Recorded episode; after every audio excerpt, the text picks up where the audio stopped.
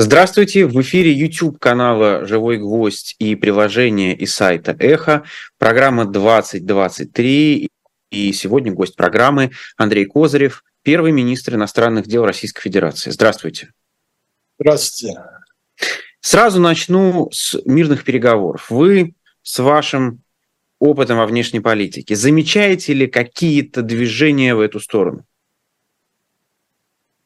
Мирные переговоры извините, кого с кем? По Украине.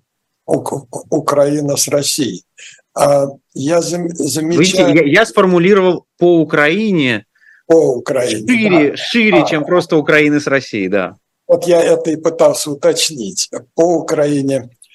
А, ну да, такие какие-то есть все время а, намеки, там кто-то что-то говорит, но мне кажется, это э, несерьезно. Э, была попытка, конечно, э, вот этот вот провести там встречу в Риаде, по-моему, в Саудовской Аравии.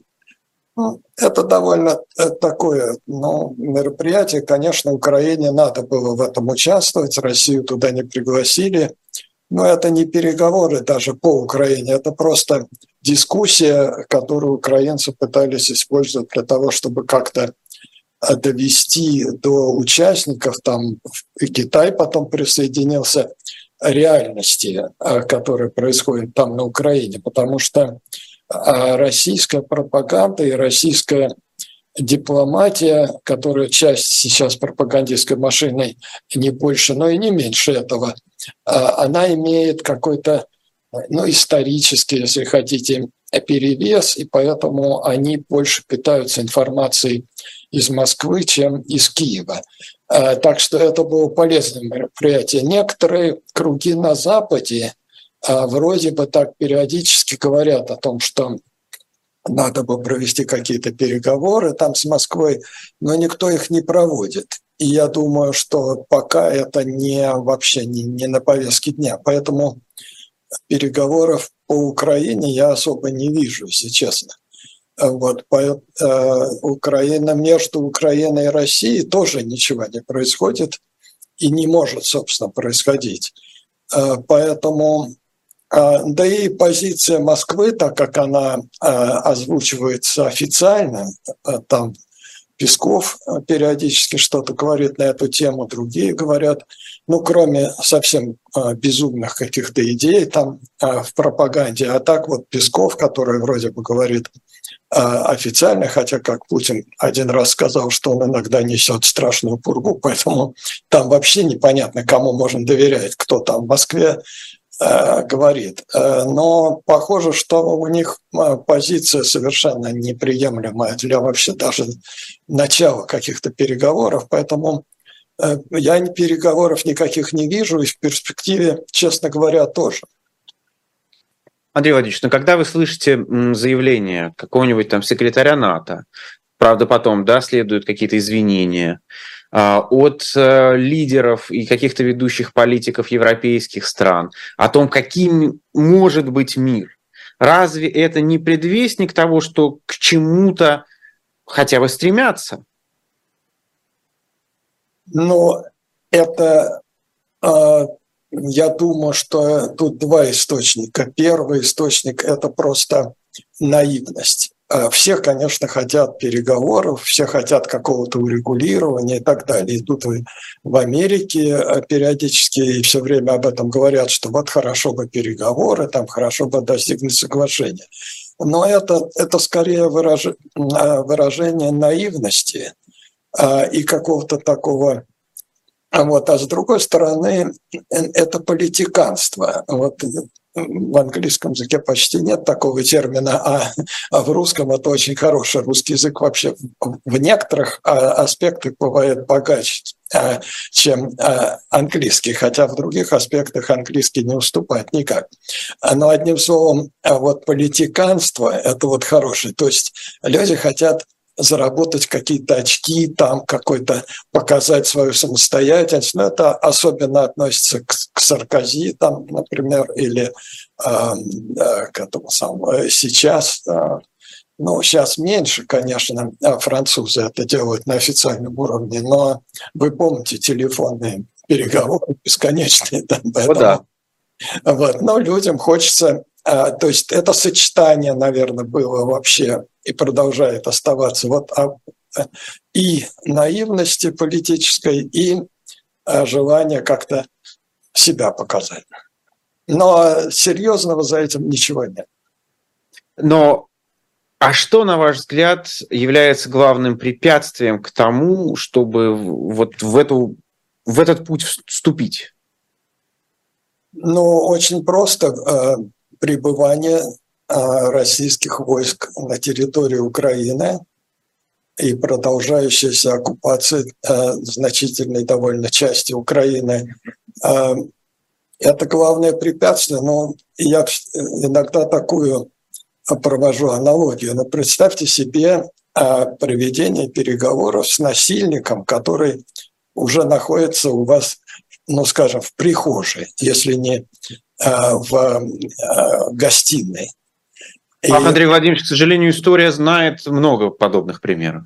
Да, но, ну, как вам сказать, э, да, конечно, если кто-то собирается сдаться, но украинцы пока не собираются сдаться насколько я понимаю. Э, и Запад продолжает им оказывать помощь, но, может быть, немножко не такую, как я бы там хотел, и многие другие здесь э, наблюдатели. Но э, нам легко давать советы со стороны, вот как всегда. А, но они дают оружие и, конечно, большую помощь оказывают. Поэтому, наверное, у Украины еще есть возможность продолжать а, э, действовать так, что они могут одержать военную победу. Но военная победа имеется в виду, конечно, не захват российской территории, там и не, не какая-то переход через границу, а освобождение территории. Вот когда они освободят территорию, так я понимаю их сейчас официальную позицию, то, что говорит Зеленский, то вот после этого, да, какие-то переговоры а, не знаю о чем, о репарациях или еще о чем-то, конечно, будут уместны.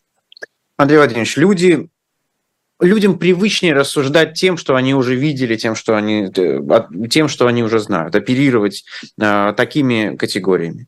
И вы наверняка слышали часто о так называемом корейском сценарии. Да?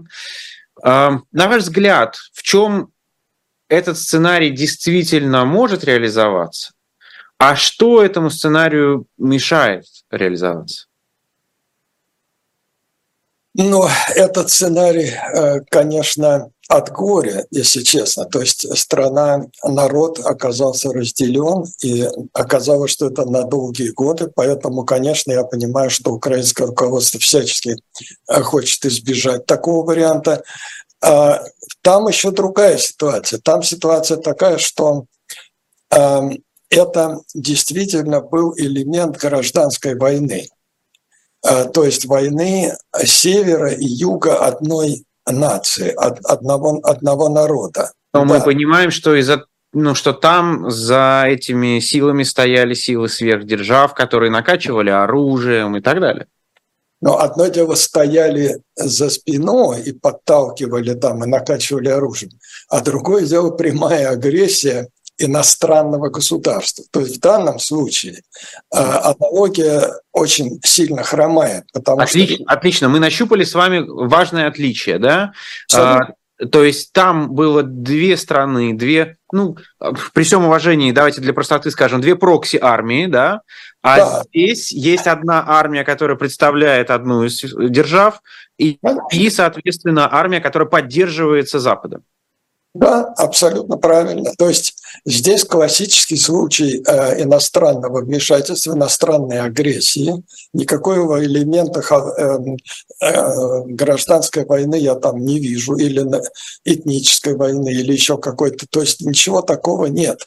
Э, есть прямая агрессия, и поэтому, конечно, Запад и другие страны, в общем-то, э, сильно сомневаются в возможности вот и переговоров на такой основе, потому что... это... Ильич, простите, зацеплюсь опять же, да, вот за, за эти слова. Но кто-то нам скажет, а, это война западного мира против автократий.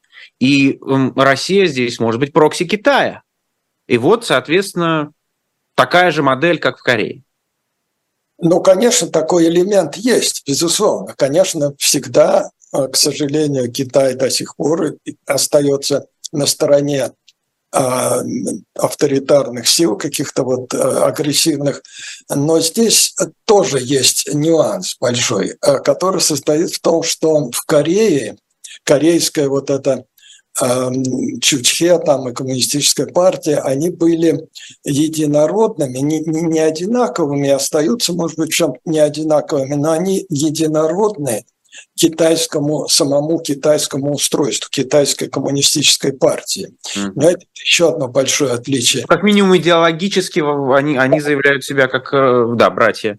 Да, в данном случае а, понимаете, Китай, он в какой-то степени поддерживает Россию, но мое впечатление такое, что он наускивает скорее, не поддерживает, а наускивает Россию, потому что э, они преследуют совершенно другую цель. Они не видят там э, своих каких-то единородных братьев, там хотя бы по идеологии и так далее, потому что Россия сильно отличается от Китая по идеологии и вообще Китай никого не признает как своих э, братьев. Тех они признавали как своих братьев меньших. И потом это было в разгар коммунистического режима э, когда Мао там, ну, ну, у них были идеи не столько националистические, сколько коммунистические, как и в России в определенные времена. А эти сейчас, они больше такие ну, как мы называем, я бы назвал красно-коричневые. То есть это националисты прежде всего, и в какой-то степени размахивают до сих пор красным флагом. Поэтому... Национал-социализм а, практически. Да, но и это национал, понимаете, национал на первом месте. И поэтому ничего единородного с, с Россией у них нет сейчас, и тем более там с какими-то, э, кто воюет э, на Украине с той стороны, с, с российской стороны. Значит, у них цель может быть только своя, националистическая, а своя цель у них очень э, простая, она совершенно отчетливо проглядывается. Они хотят подтолкнуть Россию на конфронтацию с Западом. Для чего? Для того, чтобы иметь какую-то э, карту разыгрывать с Западом. То есть они все время шантажируют Запад, а вот вы нам не пойдете на уступки, им на уступки, не России. В чем-то там, в торговой войне, еще в чем-то. А мы вот тогда будем больше поддерживать Россию, а пойдете на уступки, мы меньше будем поддерживать. То есть это чисто разыгрывается карта. Раз. А значит, второе, у них интерес ослабить Россию. Это, безусловно, так, а потому что э, вот Мао, там Сталин, э, да, руководят нами, там слушают нас. Это был момент. А вообще исторически уже в течение нескольких веков э, э, так называемый северный медведь, то есть Россия, и э, южный или китайский этот самый дракон, они враги, они боролись и продолжают смотреть друг на друга, как на территорию, на какую-то и так далее, на какие-то... То есть ничего дружбы там никогда между этими двумя зверями не было. И не будет, конечно, настоящей дружбы. Поэтому у них интерес ослабить медведя северного, о чем они вообще никогда и не мечтали, что это так произойдет.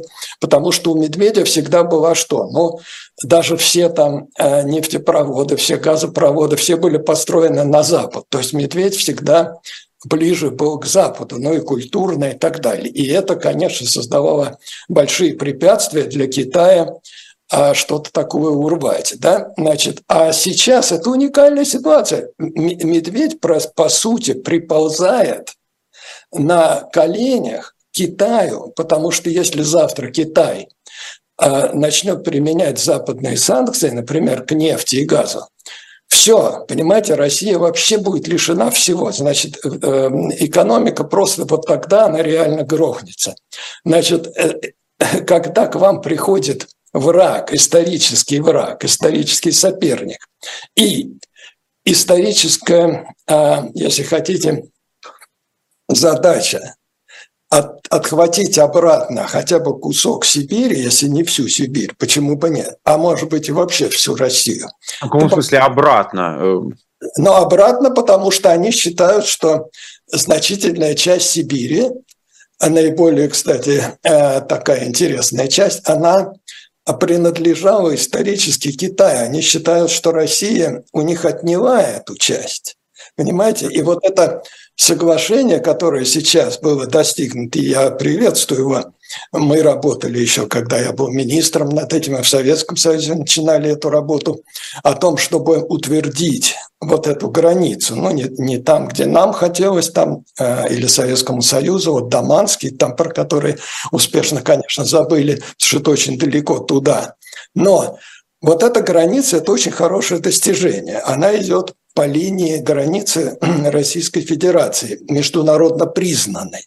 Но, кстати, когда Россия говорит, что все границы бывшего советского а, республик, которые образовались, или нового государства, которые образовались на территории бывшего Советского Союза, что они все условные, это имеется в виду и вот эта самая граница, потому что другой э, границы у, у России нет международно признанной, потому что Россия не единственный наследник Советского Союза. Все 15 республик – наследники Советского Союза. Исторически такого государства, как нынешняя Россия, в этих границах, международно признанных, так же, как и украинская граница, она международно признана, но это одна и та же граница, это граница Российской Федерации.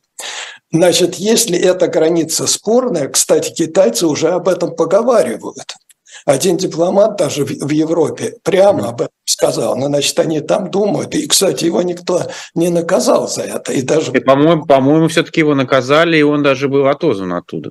Да, ну, может быть. Но я, я не знаю, но сначала реакция была... И, так... там, была там была реакция, что это его мнение, а не мнение да. Ну, хорошо, его мнение. Мнение дипломата обычно, э, да, ну, конечно, его мнение. Я просто сам дипломат, я представляю, если я на службе, то у меня не может быть публичного, по крайней мере, это я могу шушукаться с кем-то, но публичного э, своего мнения у дипломата не может быть. Значит, просто по определению, он и тогда не дипломат. Может быть, они его отозвали, но в любом случае эта мысль у них, конечно, засела – вот. И поэтому Россия всеми своими действиями, начиная от оспаривания границ, в которых она образовалась, то есть хотя бы на Западе, да, с Украиной, она открывает возможность оспаривать границу и в другом месте, раз это все условно. И кроме того, значит, разрывая отношения с Западом и становясь даже в конфронтацию с Западом, не, не с Украиной, а с Западом, это началось раньше – но сейчас это достигло своего, если хотите, рассвета. Да, вот эта политика антизападная. Она оставляет Россию полностью зависимой от Китая и Индии. Но Индия далеко, а Китай близко. И Китай, конечно, гораздо мощнее пока для отношений с Россией.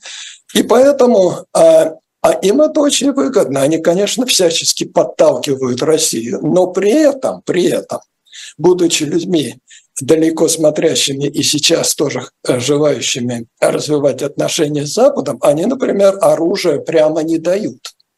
Они не оказывают такой военной поддержки, как Запад оказывает Украине, китайцы, России. И вообще ничего, насколько я понимаю, бесплатно или в долг не дают. Они все дают за, за деньги.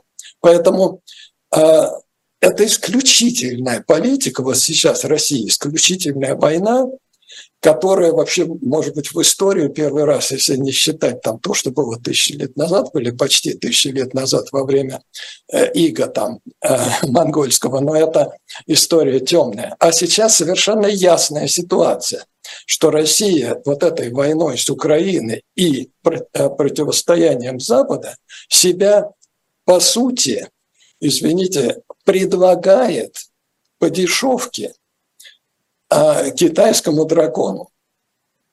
Вот поэтому китайский дракон очень доволен, и он, конечно, проводит эту политику. Но это совсем другая ситуация, возвращаясь к, к началу, да. чем а, в Корее, потому что в Корее это были коммунисты китайские, которые помогали коммунистам там. Здесь китайские, они уже не коммунисты такие, и в России. Ну, не только конечно... китайские, но и советские коммунисты. Да, конечно, конечно. Но сейчас, э, я просто хочу сказать, что сейчас они уже и не такие коммунисты. Ну да. сами китайцы, да, и а, а Россия, которая воюет, опять-таки, не гражданская война, как там была между коммунистами и антикоммунистами, а, а агрессия государства одного против другого. Так вот это государство для них ни одной крови, э, даже идеологической, я уже не говорю ни о какой другой, идеологически э, российское государство – это ну, газпрономия какая-то, да, газпромномия. А у них там хоть какой-то, ну, коммунизм, там хотя бы флаги коммунистические. Но ничего общего, конечно, между устройством и вообще ни в чем нет. Ну, кроме того, что и там, и там диктатура. Но, опять-таки, в Китае не такая диктатура. Значит, э, нет, нет, ну, не так. Да, Она... не такая, но, тем не менее, и не та, что была 20-30 лет назад гораздо менее партийная, гораздо более персоналистская. Да, вот именно. То есть э, я, я согласен. То есть это все говорит о том, что Китай просто еще пока прикрывается, или, я не знаю, там красным флагом, а на самом деле преследует самое, что ни на есть, примитивные националистические интересы. И эти националистические интересы не только не совпадают с российскими э, националистическими или патриотическими, или какими хотите, интересами, а они прямо противоположны, потому что националистические интересы Китая, как и любой другой э, такой страны, они состоят в том, чтобы э, захватить как можно больше вокруг ну, если влияние, или если лежит то территории и так далее, тем более той территории, которую они считают исторически своей, отнятой у них силой России, тогда царской еще России. Mm-hmm. Ну, конечно, кто же не хочет, если этот медведь приползает, а, значит, на, на, на карачках, то, что называется, уже израненный, ослабленный, но они будут ждать, максимально стараться ослабить и так далее, и подтолкнуть, пообещать. И вот то, что они делают, они всячески подталкивают э, на эту конфронтацию с Западом. Но они, конечно, не хотят, чтобы это вылилось в ядерную войну. А просто потому, что это к ним довольно близко, и вообще никто не хочет ядерной войны, что чрезвычайно опасно. Да? Значит, это глобальная опасность, ядерная война. Поэтому они и сказали Москве, об этом хорошо известно, они это официально сказали, что не-не, ребята, вот воевать – это вы воюете, конфронтировать с Западом – это очень хорошо. А особенно разрывать экономические связи, потому что вы к нам приползете. Но ядерное оружие – это не-не-не-не-не. Mm-hmm. Ну, очень хорошо. Эм, в одном из докладов одного из think танков, кажется, это был Четом Хаус, как раз э, когда сравнение было с Корейской войной э, и договоренностями по итогам Корейской войны, как один из чуть ли не главных факторов, повлиявших на такое скоростное решение Корейской войны, была смерть Сталина. На ваш взгляд, какую роль играет персоналия или персоналии в сегодняшнем конфликте и потенциальных мирных переговорах? Ну, большую. Э, вообще личность играет очень большую роль в истории. Э, поэтому, э, да, большую роль, конечно, я знаю, с той, с другой стороны, ну, посмотрите, Зеленский, это же просто, ну, орел, это, это просто ну, образец президента, образец лидера в военное время. Это абсолютно так. Значит, весь мир это признает.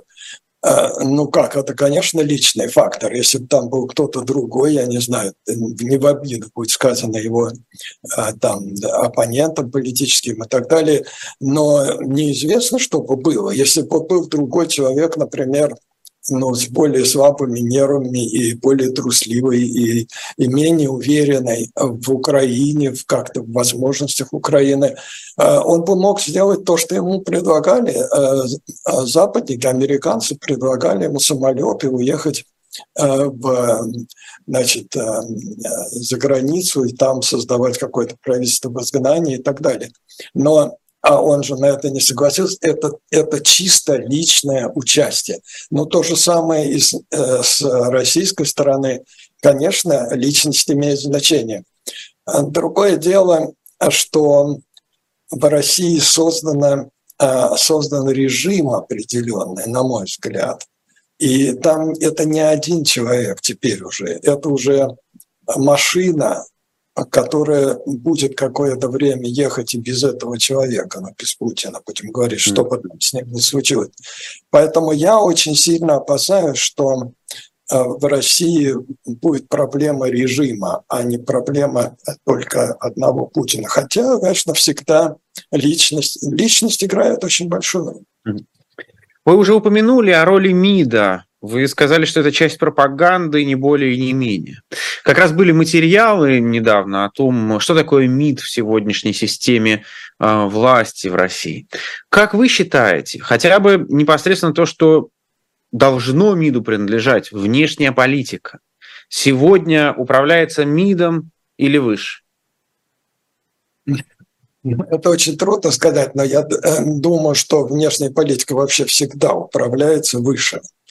А, вот когда я был министром, например, да, я имел значительное влияние, может быть, в силу исторических обстоятельств, или, может быть, в силу того, что а, я отставил определенную совершенно политическую линию, а, сколько мог. Значит, потом был Примаков после меня, который отстаивал свою политическую линию, но она тоже пользовалась значительной поддержкой бюрократии там, и так далее.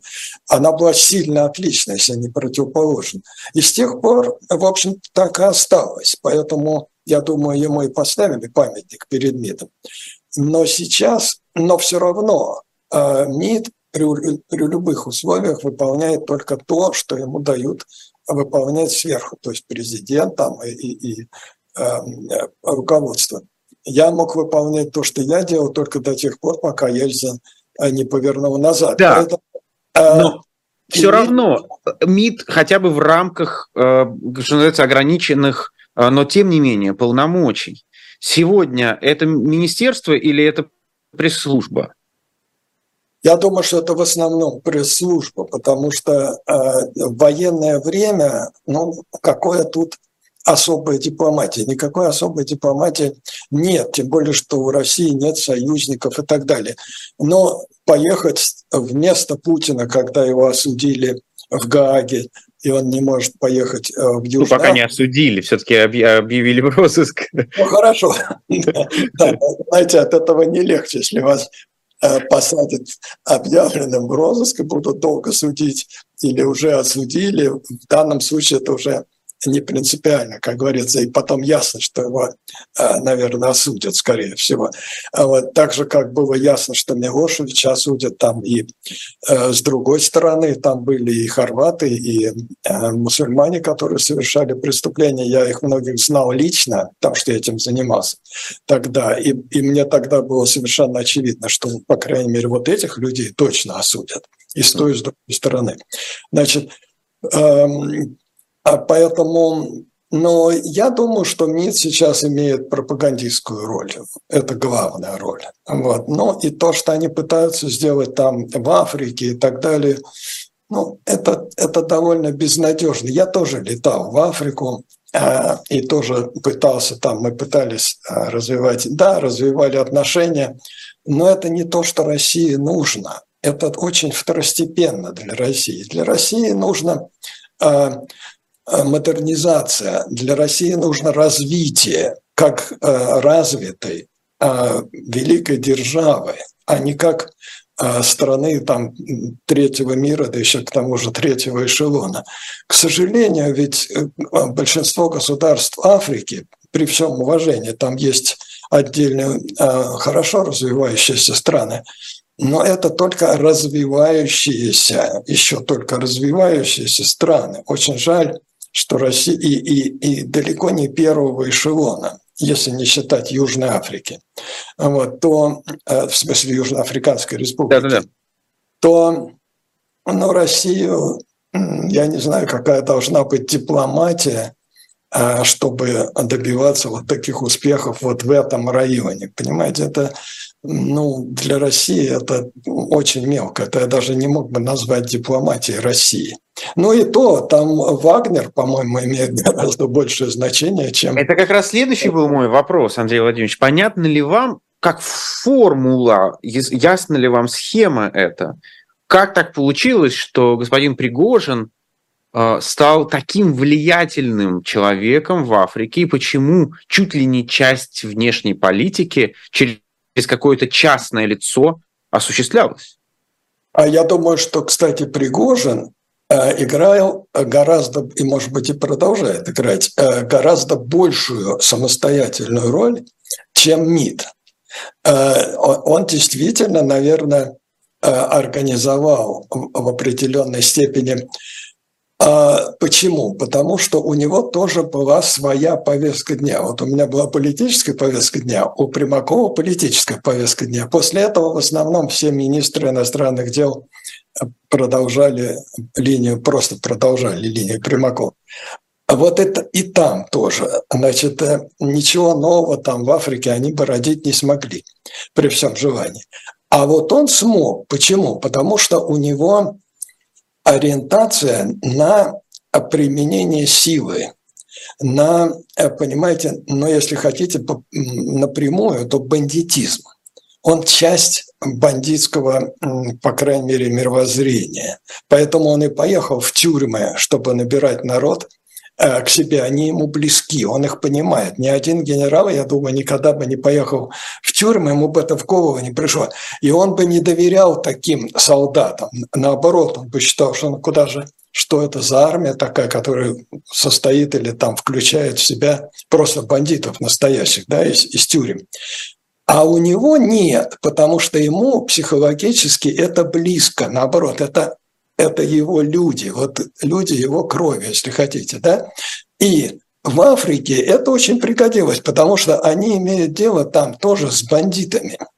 Ведь те, э, кого они поддерживают в Африке, это в основном так называемые авторитарные режимы, то есть, а, прямо скажем, далекие от представления о правах человека, там, о правовом государстве и так далее. Вот это как раз то, что их сближает. И это, наверное, мог организовать, опять-таки это в голову могло прийти, и э, легко, вот натурально, естественно реализовывается человеком тоже из этого мира. И цвет кожи в данном случае не имеет принципиальное значение. В данном случае имеет принципиальное значение, что его это не только не отталкивает иметь дело с бандитами, угу. а он хорошо понимает, как это делается. Я уверен, что Лавров, вот мой бывший заместитель, там я его знаю хорошо, а он бы никогда э, не смог органично договариваться с бандитом. Он может служить бандитам,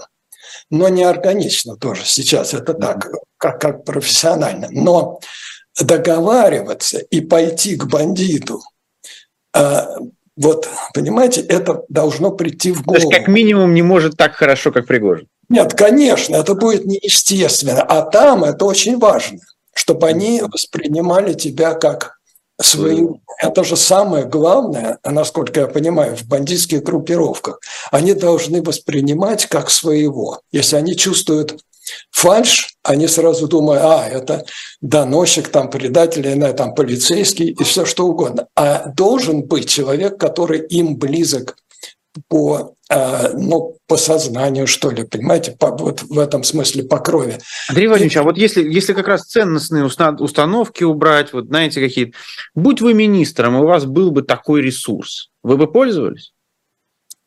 Я бы не был министром, если бы у России были э, Россия вообще пользовалась такими ресурсами. Это же явно государственный ресурс. Его, конечно, преимущество Э, э, Пригожина, она в том, что он там свой, и он в Кремле свой.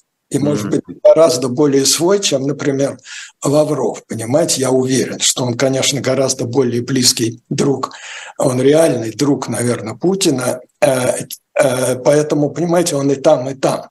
Но государство, которое становится частью или, как, не знаю, как хотите, скажите, Э, частью мафии или ведет себя как мафия и внутри, и наружу. Вот в этом его сила в Африке. Э, но я бы никогда не был министром в таком государстве, потому что э, мне хватило того, что я был дипломатом в Советском Союзе. Андрей Владимирович, если говорить о сценариях будущего, часто слышу сценарий, вот закончится война, мы вот этот сундучок под названием «Россия» закроем от себя подальше, в смысле от своих контактов, да, выкинем ключ и постараемся забыть, где он лежит. Просто вот пускай они там сами, мы с ними больше играть не будем.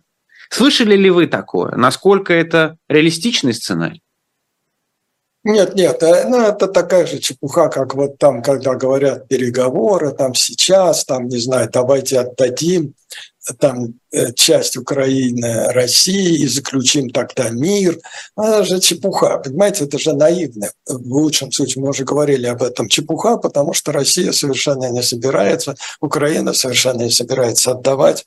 Никто не сказал, что Россия согласится. Ведь э, договор о размежевании вот этой самой э, границы между Россией и Украиной, международно признанной, 1991 э, года, он был подписан в 2003 году, догадайтесь, кем? Президентом Российской Федерации Владимиром Владимировичем Путиным. Поэтому сейчас доверять никто, конечно, не доверяет Путину в том, что он будет соблюдать какое-то новое соглашение, какой-то новой границ. Это э, просто как иллюстрация того, что э, закрыть там сундучок и так далее. Это такая же наивность, такая же просто непонимание политических реалий, которые есть. Значит, реальная ситуация, насколько я себе представляю, э, она сводится к очень довольно простым вещам. Если, эм, потерпев поражение, потому что это будет поражение для с точки зрения агрессии, агрессия будет значит, отбита, граница будет восстановлена. Я думаю, что это может сделать только Украина силой, к сожалению, а если в Москве за это время ничего не произойдет. Значит, что может произойти в Москве либо до этого, в какой-то момент, ну, это в России все может произойти в любой момент. Значит, или а, после этого, но что может произойти? Может быть, конечно, очень хотелось бы, чтобы пришло какое-то демократическое правительство, но, если честно, то сразу об этом можно только мечтать. Значит, быстро, что это произойдет. Значит, скорее всего, это может быть какое-то э, либо прямое продолжение, то есть прямое продолжение вот э, режима, то, то, о чем я говорил, тогда ничего не изменится. И тогда э, вдоль вот этой самой границы, которая будет восстановлена, будет продолжаться граждан, э, холодная война, безусловно. Никакого возврата к прежнему там, хорошим отношениям, э, в том числе экономическим, не будет. Но это не значит, что это будет закрыто. Это и сейчас не закрыто. То есть какие-то отношения будут, какие-то экономические отношения, э, безусловно, будут потихонечку. Если этот режим сделает выводы, а он, конечно, сделает, да, так же, как советский режим. Понимаете, советский режим ведь был очень агрессивный временами. Потом, уперевшись в то, что там с той стороны э, значит, э, проявляется сила, и что ему не, туда не идти, и это безнадежно и так далее, тогда э, значит, Советский Союз начинал приспосабливаться тоже. Значит, даже этот режим, он будет в какой-то мере приспосабливаться к этой новой ситуации, что на Западе они начали войну, потому что у них была иллюзия, что Запад очень слабый. Сейчас они убедятся, что он не слабый, и вынуждены будут к этому приспосабливаться. Значит, это две крайности. Демократический режим, тогда все откроется, и все будет как э, при дедушке, то есть при мне. Ну да, да. Да, значит, все будут, э, там, не знаю, гуманитарная помощь и все, что хотите. Или значит, эм, будет вот этот э, режим, который будет в очень напряженных отношениях с Западом. Но есть и третий вариант, в конце концов. Очень может быть, что будет какой-то умеренный, средний такой гибрид, что-то вроде гибридной войны, вот, да, есть понятие, а это будет гибридный вот этот режим. Это будет похоже на режим, будет преемник режима, но он будет э, больше ориентирован на все-таки на то, чтобы выйти из изоляции, на том, что как- как-то нормализовать обстановку и так далее. Этот, такая. Да, этот режим почему может рассчитывать на взаимность, только на взаимность. Значит, вот они сделают шаг по, по отношению к Западу, Запад, безусловно, ответит. То есть э, возможность, вот тогда появится возможность для дипломатии. И тогда можно будет заниматься дипломатией. Сейчас заниматься дипломатией не получается. Даже если а вот... вы да, вот вы говорите, не получается заниматься дипломатией, и вы не видите никаких э, переговоров и предпосылок к ним. Но тем не менее мы видим, ну хотя бы, я не знаю, обмены пленными между да, Россией и Украиной, обмены заключенными между Соединенными Штатами и Россией. А это разве не, не дипломатия? Нет, конечно, но обмен военнопленными это, ну, я не знаю, ну да, это, конечно, какая-то дипломатия. Я не уверен, правда, что это дипломаты делают. Это, скорее всего, традиционно такими вещами занимаются спецслужбы, а, потому что они договариваются не столько и не только о самой сути, это все равно принимается наверху и с их помощью. Все переговоры ведутся между спецслужбами. И к тому же очень важная часть – это технология. Но дипломаты не в состоянии даже понять эту технологию. Понимаете, mm-hmm. технология спецслужб с той и с другой стороны. А, значит, но вообще, конечно, конечно, всегда есть какие-то элементы, Э, которые могут э, обсуждаться, обсуждаются и как-то решаются и так далее. Но это не политическая дипломатия, не, не политическая договоренность, это скорее такие э, технические договоренности. Они, конечно, всегда есть и будут. Поэтому коробочка, как бы ее там не пытались закрыть, но даже э, не знаю, в первые годы советской власти все равно были контакты какие-то там, миссии какие-то там, да, знаю, помню, это все и так далее. А, и потом, по мере того, как советская власть становилась ну, более-менее приличной, хотя бы на международной арене, да, внутри становилось все хуже и хуже. А на международной арене какое-то время становилось все лучше и лучше. То есть идеи там вот конницы Буденова, которая пойдет куда-то там в Варшаву, еще куда-то, они постепенно ослабли, да, там потом их просто бросили и так далее, и, то есть и стали вести себя более-менее прилично в мире. Ну так что, конечно, вот я про это и говорю, это третий вариант, он вполне возможен. То есть э, умеренный, более разумный, э, значит, э, не обязательно внутри, а, а, а вот для внешнего мира может быть более приемлемый режим, и будут какие-то договоренности. А давление или уговоры по поводу политических заключенных, таких как Владимир Карамурза, как Алексей Навальный, как Илья Яшин, это вопрос спецслужб или вопрос дипломатии? Нет, это, я не знаю, сейчас это, я думаю, что это вопрос э, политических решений, Э, вот.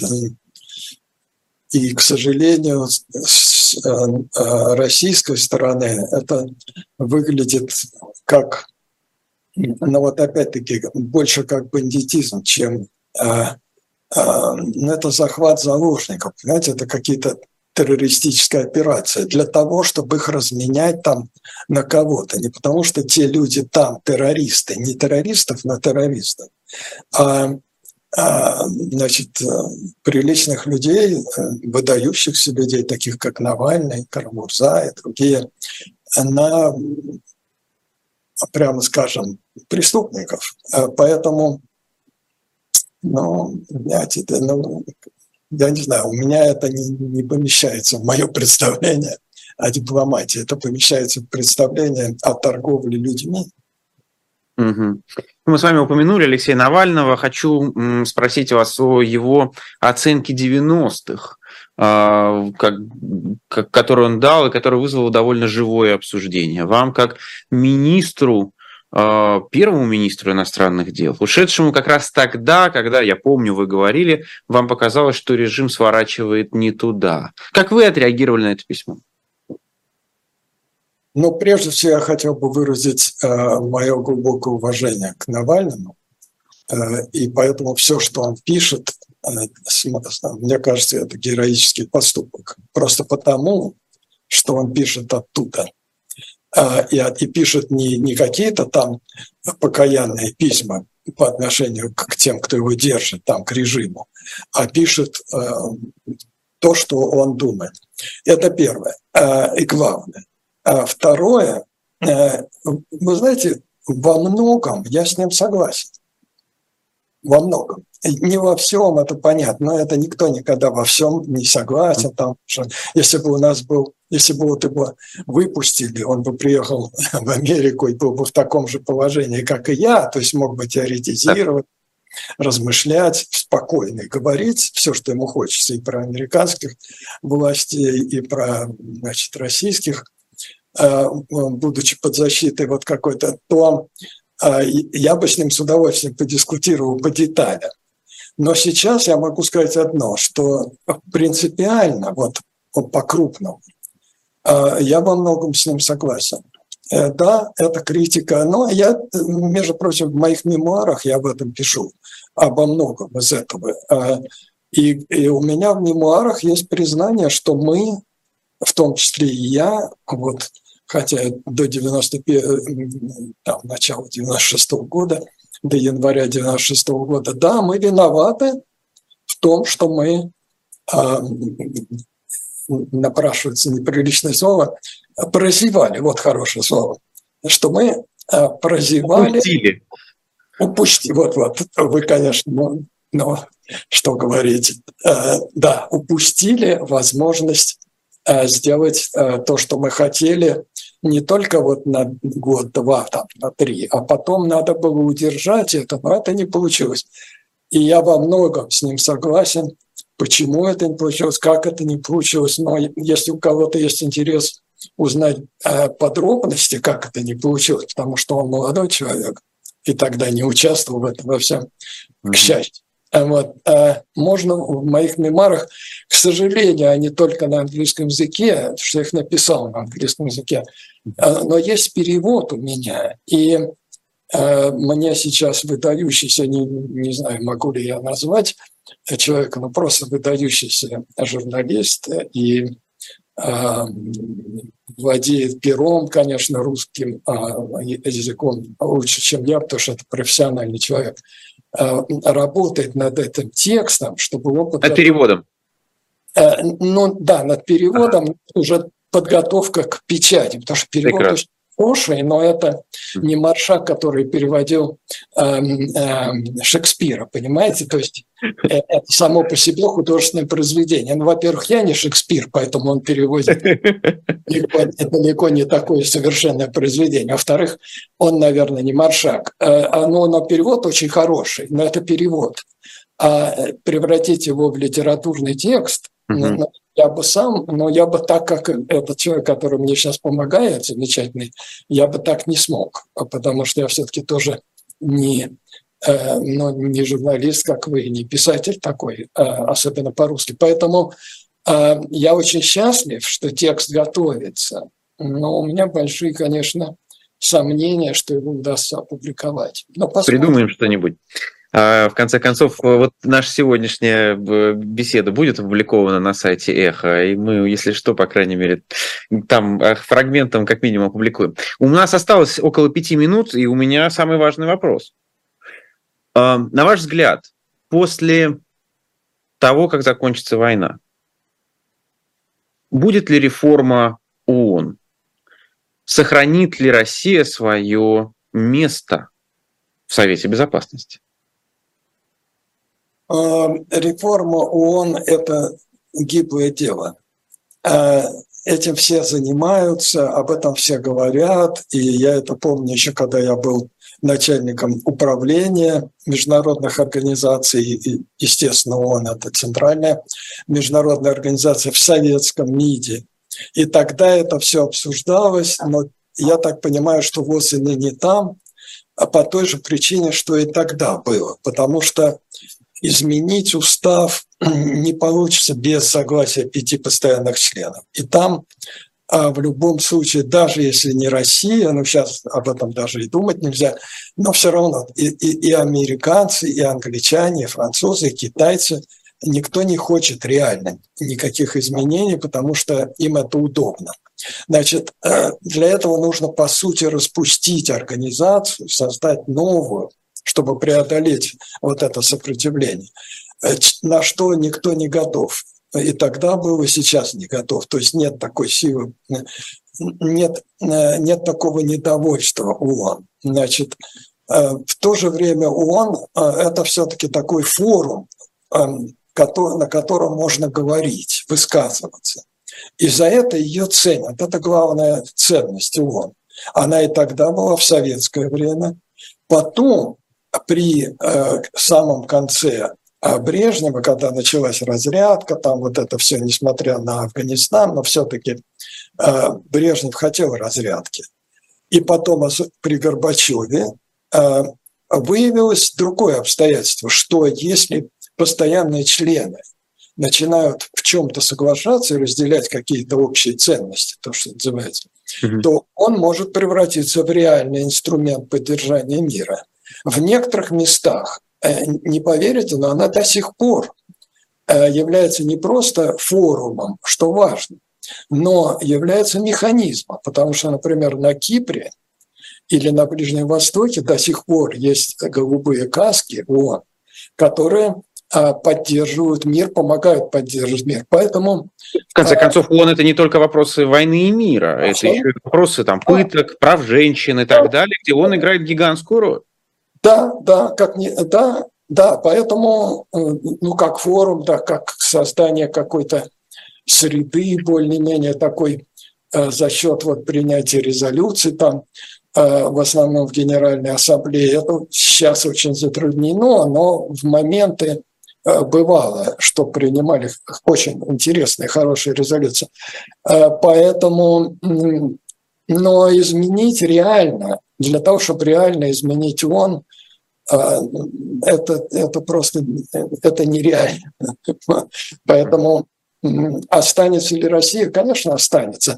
Я, если вы почитаю мои мемуары, опять-таки, то там очень много про то, как я вот лично, э, ну, пользуясь своими знаниями про ООН там, и, все, и всем остальным, и даже контактами э, в ООН, э, особенно с Бутрусом Гали, который тогда как раз сменял перед Куэллер и становился.